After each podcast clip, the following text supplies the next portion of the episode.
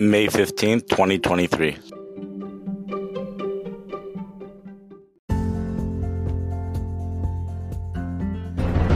You are listening to Weather with Enthusiasm.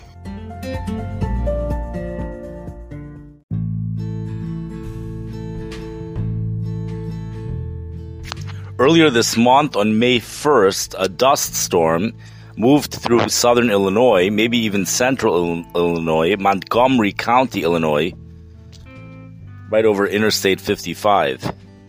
Dust storms often are a mile or more high and could be several hundred miles long.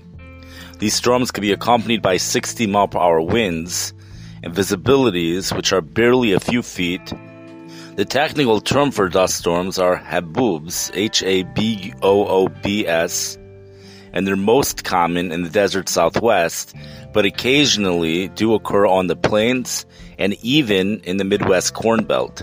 Throughout the world, they're found in northern Africa, the Arabian Peninsula, Central Asia, and China. They've even occurred in Australia and South America. This information comes from the Washington Post. The way a dust storm forms, strong winds blow dust into the air, Usually, these strong winds are the result of a thunderstorm outflow. A dust storm is associated with drops in temperatures. Sometimes these dust storms occur outside of thunderstorms. Usually, the term sandstorm is used for these more widespread events.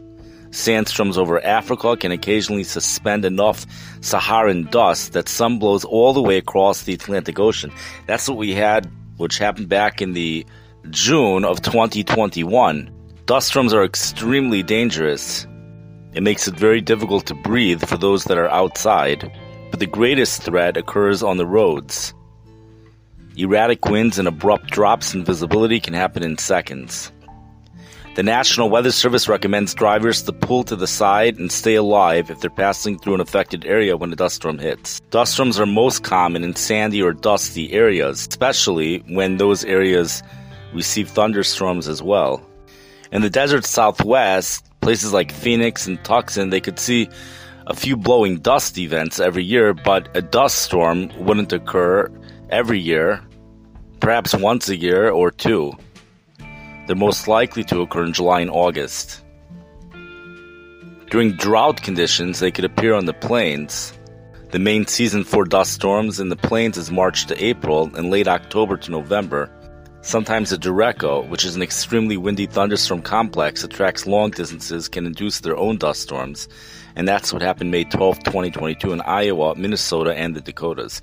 The worst dust storm in history occurred in the 1930s where there was a drought, over farming, and poor agricultural practices across the High Plains combined to brew the infamous Dust Bowl between 1935 and 1938. I think the Dust Bowl years go back even before 1935. But between 1935 and 1938, 100 million square miles of the Texas and Oklahoma panhandles, northeast New Mexico, and eastern Colorado, and central and western Kansas were affected.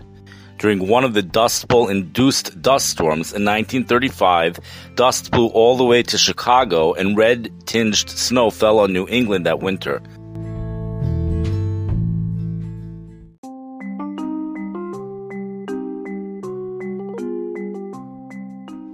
You've been listening to the podcast Weather with Enthusiasm.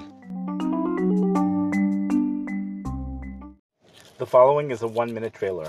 We have two things going on. We have evaporative cooling and we also have dynamic cooling, and the two are coming together to produce a major snowstorm in the deep south. The only time you could blame cold air on climate change is when it's a result of the stratosphere warming, which is what causes all the Arctic air to come down south.